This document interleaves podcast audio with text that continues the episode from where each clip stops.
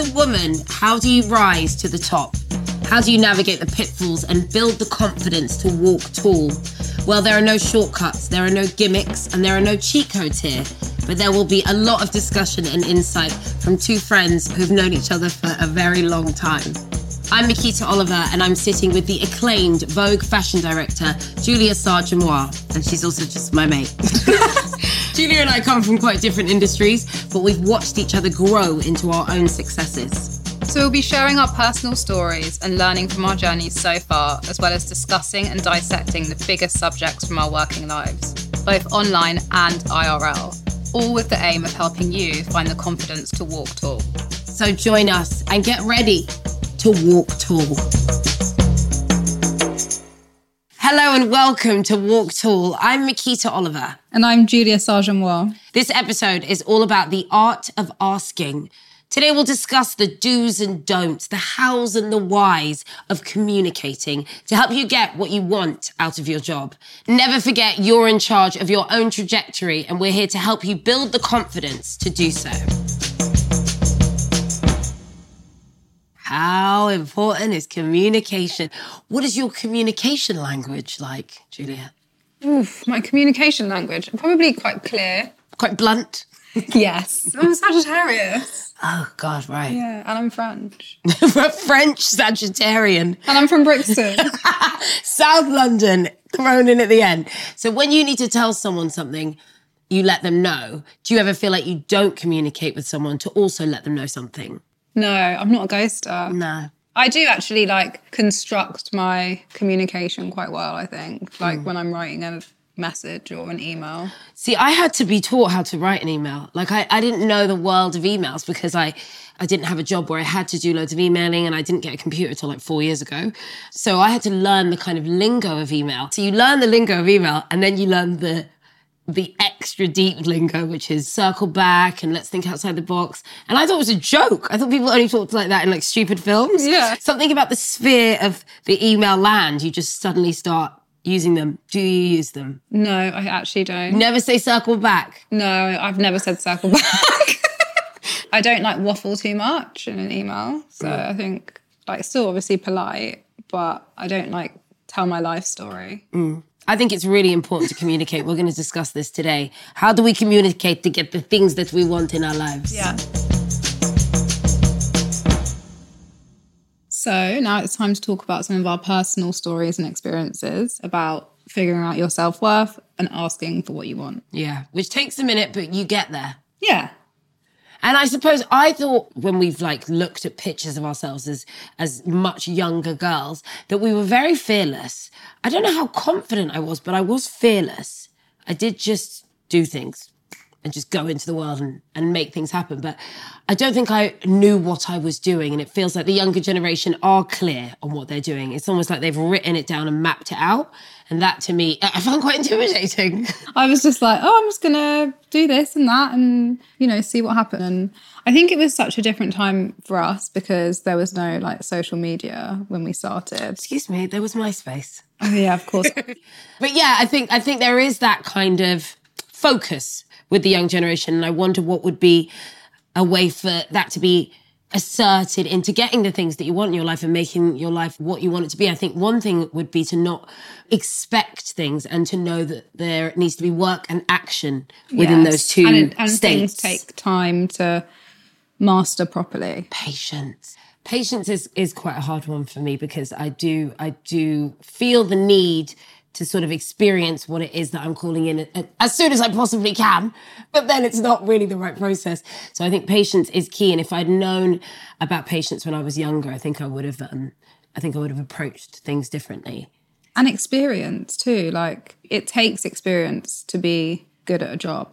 I'm much better now than I was 10 years ago because I have 10 years of experience behind me. Isn't that funny? Because when you were 25, I thought you were like top of your game, couldn't go any higher. But that's what I mean. I think it's like don't underestimate the power of experience and taking your time with something and like learning your craft. Like really learn about it. Learn about what you love. Mm. And I'm still learning. Yeah, absolutely. And I love that you said it's important to learn your craft because I know that I want to know everything there is to know about television, not just presenting and the way it's made and production. And that's why I'm producing now. I think being a student in your work is beautiful. Yeah, absolutely. Yeah, there's always more to learn. Also, be open to different ways of doing things, to change. That's really important as well. I was just trying to think about whether I'd ever said yes to something that I knew was wasn't right. Yeah, and you oh, regret it. and then you regret it. That Yeah. really sucks. That mm. really sucks because there's nothing you can do because you're in it. And then you're just like, why did I do this? Why did I say yes? I'm mm. not enjoying it. Also, the other thing as well is I don't take things personally. wow, how did you learn that? I don't know, but I don't. In a work scenario, I'm just like, leave my ego behind, do the job, don't take things personally. Because I think if someone's just like, you know, if a client's like, you know, I'm not sure about this or something that I've work that I've done, it's like, okay, well, let's have a conversation about it. Let's see why that is that you you feel like that. Mm-hmm. I'm here, obviously, to give my opinion and I'm also happy to collaborate and work and come out with like the best result for what we're trying to do. You're part of a bigger picture. yeah, and eventually that sort of ends up changing the work, doesn't it? Being able to take a bit of criticism because you don't Of know everything. you don't know everything, and it's helpful. But I think mm. sometimes when I was younger, I probably was like took it way more. Yeah, like why are you being mean to me? Yeah, because people also remember like people that are easy to work with. In it, it's like, do I want to go in that room with that person again for nine hours? No. Well, yeah, she was nice. I'll do that with her again. She Yeah, knew what she was exactly. doing.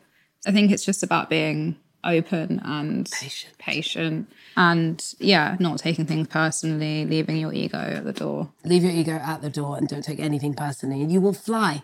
It's true.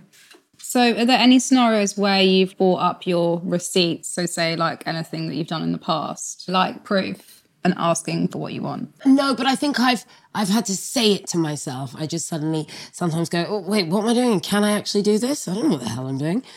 And then you just have to root yourself back down with truths. So I'll be like, I changed television when I was 16 years old. Come on. Truths. Truths are my receipts. Yeah, I, yeah. I think also remembering things that you've achieved that you were scared of before you did them is really great Yes. because then you're just like, oh wait, I've done much scarier things than this, and I was fine. Yeah. I've survived worse than this. Yeah, exactly. And it, I, you know that comes from experience, but I think it's just so valuable. And, and that's why it's valuable to have difficult experiences sometimes because you learn from them too. What were some of the more difficult experiences that you've had in the workplace where you have felt stifled and, and like barriers were put up? I think I've probably made a lot of mistakes, like practical mistakes, but I've learned quite quickly from them. Mm. But I don't regret making them. No, God, they're they're important. Make Yeah, those mistakes. they're important because then you hopefully don't make them again. What kind of stuff, Jules? Because I don't really think of you as a making mistake kind of person. I don't know. I guess it's more like I have high standards on myself. Mm-hmm. To the outside world, it's like, what are you talking about? But to myself, I'm like, that could have been better.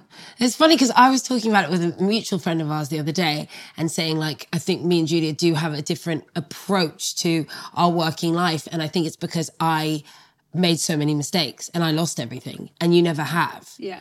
I mean, but now you're saying to me, of course, you see that you have made your own personal mistakes, but from the outside, I see myself as someone who like really messed up a lot, lost everything, and worked really hard to get everything back. And you've sort of just been flawlessly sort of rising. And I wonder if you see it like that as well on your side about yourself. I see all of the hurdles and the, you know, the, the rejection as well, and you go through is like a really important redirection. Rejection is redirection. And what do you mean by that? Well, I guess like sometimes when something doesn't happen and you're disappointed, and then afterwards you're like, oh, actually, I understand why that didn't happen. Oh my god, I have so many jobs like that. Right? Where like if I don't like- get this one, then my career's over, and it and now I'm like, oh my god, that would have been so awful and embarrassing. Yeah. Sometimes you don't know what the right thing for you is, Exactly. and I think that's when you have to step back and go, there is a reason that Yeah. this isn't happening. There is a reason that that was a no. you just have to let it go. Like I think also because you know I'm freelance, so like jobs and you know clients and things they come and go, so you can never get too attached to any one job. Mm-hmm. It's a good like education for life mm-hmm. because you just like have to just keep it moving. Like I don't think about like the jobs I didn't get you know, I just like keep focused on the ones that I'm doing. Mm. So risk taking, I always thought was kind of about jumping off something or jumping into something or taking something on. But I think the biggest risk that I've ever taken in my entire 23 year career was four years ago when I had to admit to myself that I wanted my career back. That was a really scary thing because I thought if I say it, then I'm going to have to do it. Yeah. And I was like, oh God, that's going to be hard. that's going to take a lot. And then I went back to the truths of who I am and what I have done. And then I was like, oh no, this is going to be fun. So I think for me, it's always a risk to be really truthful with myself because once I'm truthful, it's done. It's on the table and You've we are commit to it. committed and that is Yeah. life now. Yeah. So I quite like risks now. It, it made me go back to my fearless child self Yeah, exactly. or teenage self. And so, where do you find yourself taking risks in work? I think the biggest risk I took probably was right at the beginning when I first started, and I was studying an art foundation. And I didn't know you went to uni. yeah, so I went there and got offered this internship at i-D. It was only meant to be for two weeks. They needed someone urgently. I had no experience, none. So I just went there, and then they offered me a more like long term role, but it meant quitting university. yeah. So I did. And I remember asking my mum, I was like, what do you think I should do? And she was just like, you decide. E, did she? Yeah. Oh no, I'd be like, no, you tell me what to do. She was like, no, no, you make the decision. Like, I'll support you in whatever you want to do. So I think that was the biggest risk. And obviously it paid off. And I learned so much from working at such a young age. But I was also very determined, you know, and very focused. And I think my mum also knew that about me. So I think she was she wasn't worried. I wonder how you, Julia, with all that focus and determination, would have looked in a school environment for a longer time. Like if you'd gone on to like further education, I think you would have just felt stifled. Yeah, I felt really. I I, I think I was bored because I'd worked so hard. I was such a like geek at school, like in all the top sets, like A's, A stars. Really? Oh yeah. Oh my god, we could not be more different. I was like always wanted to be the best. Always had this this work ethic, and I think by the time I got to my A levels, I'd started to be a bit like disillusioned by doing something academic, like in that way, like school. So I already was a bit like, mm, I don't know about this. And then by the time I did the art foundation, I was like, no, It's I'm out. I didn't feel challenged by it and excited. And that's a really important thing for me. Probably hard as well when you're in that buzzing city and you know that there is stuff going down Yeah. all around.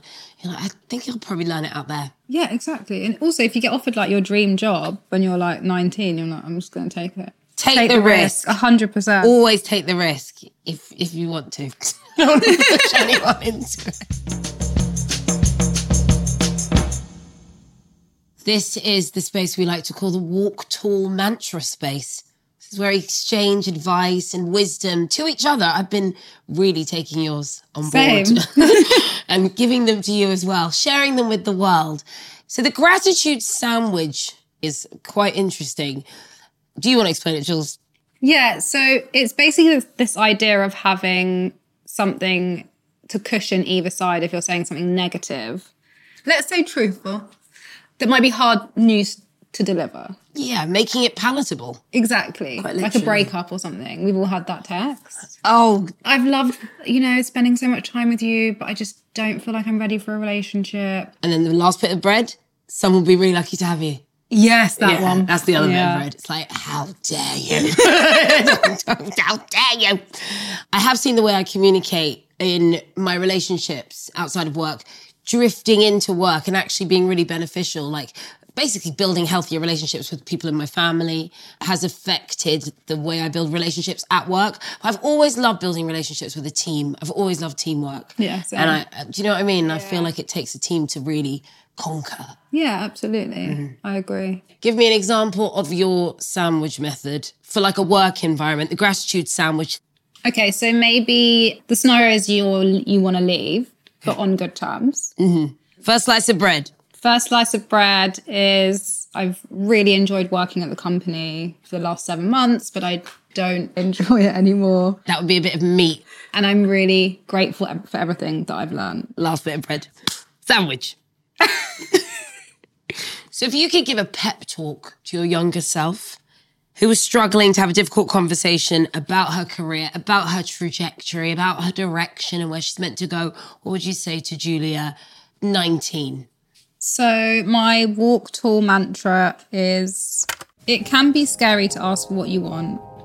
I would make sure you have awareness in what you're asking for. It's good to take a risk, but also be realistic about the possibility of your wish being fulfilled. Everything happens at the right time. Don't rush. Oh, don't rush. That's such a gorgeous thing to say to one's younger self. Don't rush. Yeah, you've got plenty of time. Plenty. Yeah, Chill. exactly. Well, my walk tall mantra in this space is know your worth and keep your eye on the prize. It's it's easy for me to lose focus uh, of not only what I want, but what I believe I can have and what I can achieve when my worth is being compromised. So I think it's fundamental to one's own personal success to learn as much as you can about your own self-worth and to speak it to yourself, speak it to the world and speak it to the people around you. It's like get those words into truth place where it becomes everything. You say it enough, see it, live it, believe it, and then it just is. I love keep your eye on the prize. Keep it. And then I see the sometimes the strangest prizes, and I'm like, oh, I didn't know I wanted that. Okay. really? Like it's good. It's like redirect yourself. Yeah, exactly. Keep your eye on the prize. What would you see, Julia? I don't know. I have so many things I want already. I know. we'll, we'll refer back to the mood board. it's quite cluttered. the driving. Oh. This is my eye on the prize. Keep your eye on that prize. You're going to pass. yeah. Like you just keep going. Well, you've got to you've got to be like, oh, I I drive already. I do drive. Exactly. It's here already. Yeah, I'm a driver. You, that, that was downstairs. that was very drivey. Yeah, I'm gonna pass. There you go. I've passed. Drive me home. And that concludes this week's episode. Thank you so much for listening, and we'll be back next week with a new episode. Absolutely. If you enjoyed the show, please rate or review us on your favorite podcast platform. And don't forget to follow or subscribe to the show to make sure you do not miss next week's episode. We'll see you then. Bye. Before we finish, we wanted to tell you about a show we love listening to, To My Sisters. To My Sisters is the podcast by best friends and sisters Courtney and Renee, which dives into the realities of navigating adulthood, womanhood, friendship, so much more, promoting the wellness, growth, and development of women across the world. The two friends have candid, frank, and funny conversations to help other women along their journey to become the best version of themselves. Search To My Sisters wherever you get your podcasts. We highly recommend you listen to it right now.